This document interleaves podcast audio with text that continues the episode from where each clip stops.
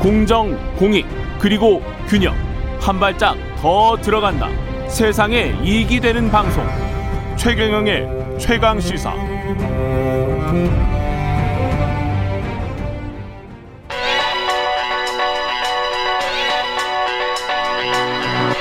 최강 시사 김한의 눈. 네, 김한의 눈 시작합니다. 오늘은 제주도로 가보네요. 네, 가보고 예. 싶습니다, 제주도. 예, 제주도 그 공항 관련해서 환경부가 전략 환경 영향 평가서를 반려 결정했습니다. 네, 그렇습니다. 이게 그러면 제2 공항은 어렵다?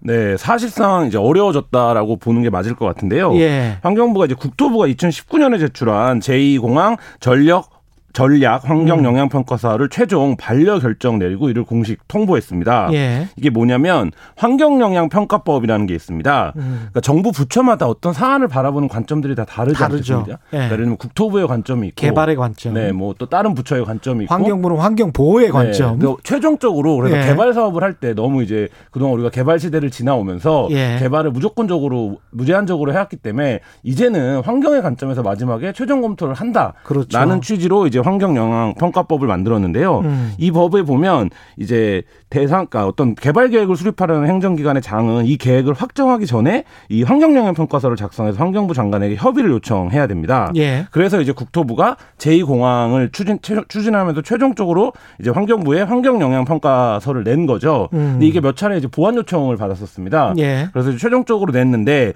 이걸 받으면 환경부는 검토를 하고 40일 이내에 결정을 내려줘야 되는데 음. 제시할 수 있는 안이 네 가지가 있습니다. 일단 동의, 조건부 동의가 있고요. 예. 부동의가 있습니다. 예. 부동의는 뭐냐면 어 재검토해 와라. 재검토해 봐. 일단 발- 그리고 마지막 단계가 반려입니다. 반려는 사실상 이제 네 가지 등급에서 놓고 보면 안 된다는 거거든요.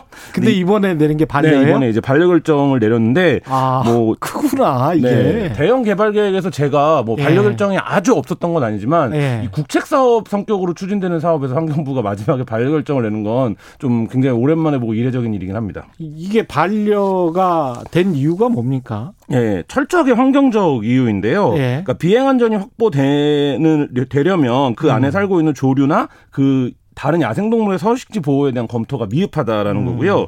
그다음에 또 한 가지는 항공기 소음 영향 평가 를 했는데 예. 최저 그러니까 최악의 경우에 대한 평가가 미흡하다. 어. 그러니까 이렇게 예를 들면 평균치로 따질 게 아니라 항공기의 소음이 최악이 됐을 때 주변 이제 말하자면 주민들의 그렇죠. 삶이 어떻게 되는가를 따져야 되는데 예. 그 부분이 미흡하다는 거고요. 음. 그다음 멸종 위기 야생 생물이 살고 있습니다. 뭐냐면 어. 맹꽁입니다. 맹꽁이가 네. 여기 살아요? 네. 예. 그 맹꽁이가 사는 지역이 이제 숨골이라는 지역인데 음. 이 부분을 어떻게 보존할 건지에 대한 가- 그 방향도 제시하지 않았다 이렇게 됐고요. 그래서 이 반려를 하게 되면 음. 반려 이전에 보완 요청을 합니다. 예. 우리가 이런 부분들이 문제가 있다라고 보이는데 이 부분에 대해서 보완을 보완해봐라. 좀 해와라라고 예. 했는데 국토부가 당연히 이제 보완 요청을 받고 보완 내용을 제시를 했을 텐데 음. 그걸 보고도 이제 환경부가 아 이건 안 되겠다 아. 이렇게 판단을 한 거고요. 그래서 뭐 그 두 차례에 걸쳐서 이제 환경 그 국토부가 이제 조류 충돌 대책, 뭐 동굴 등 주변 환경 조사 뭐 이런 거에 대한 자료 보완을 했는데 예. 그럼에도 불구하고 이제 안 되겠다라고 했고 음. 어 이게 이제 그래도 결정에 좀 힘이 있는 게어 지적한 문제들이 보완이 되지 않는데 입지가 같다라고 할 경우에 그두 차례나 보완을 해왔는데 계획을 음. 그 자리에 이제 가능하겠는가 이런 부분에서 좀 이제 환경부의 이 반려 결정으로 최종적으로 좀 어려워졌다 이렇게 보여집니다. 그 국토부는 만약에 또 보완해서 또 제출할 가능성은 있어요? 뭐 그럴 수는 있죠. 근데 네. 그러려면 본안을 다시 만들어야 됩니다. 이제 아. 그러니까 지금까지 만든 안은 보완 요청을 받고 제출을 했는데 예. 반려를 받았기 때문에 이 안을 그대로 제출할 수는 없고 그러면 다시 이제 안을 만들어야 되는데 새로 만들어야 되네요. 네, 그렇죠. 사업 계획을 새로 해서. 네, 예. 이 부분을 국토부가 다시 추진할지는 아직까지는 이제 뭐 입장이 나오지는 않고 있는데요. 이런 방안은 있습니다. 제주도에서 논의된 방안인데 아예 입지를 바꾸는 거죠.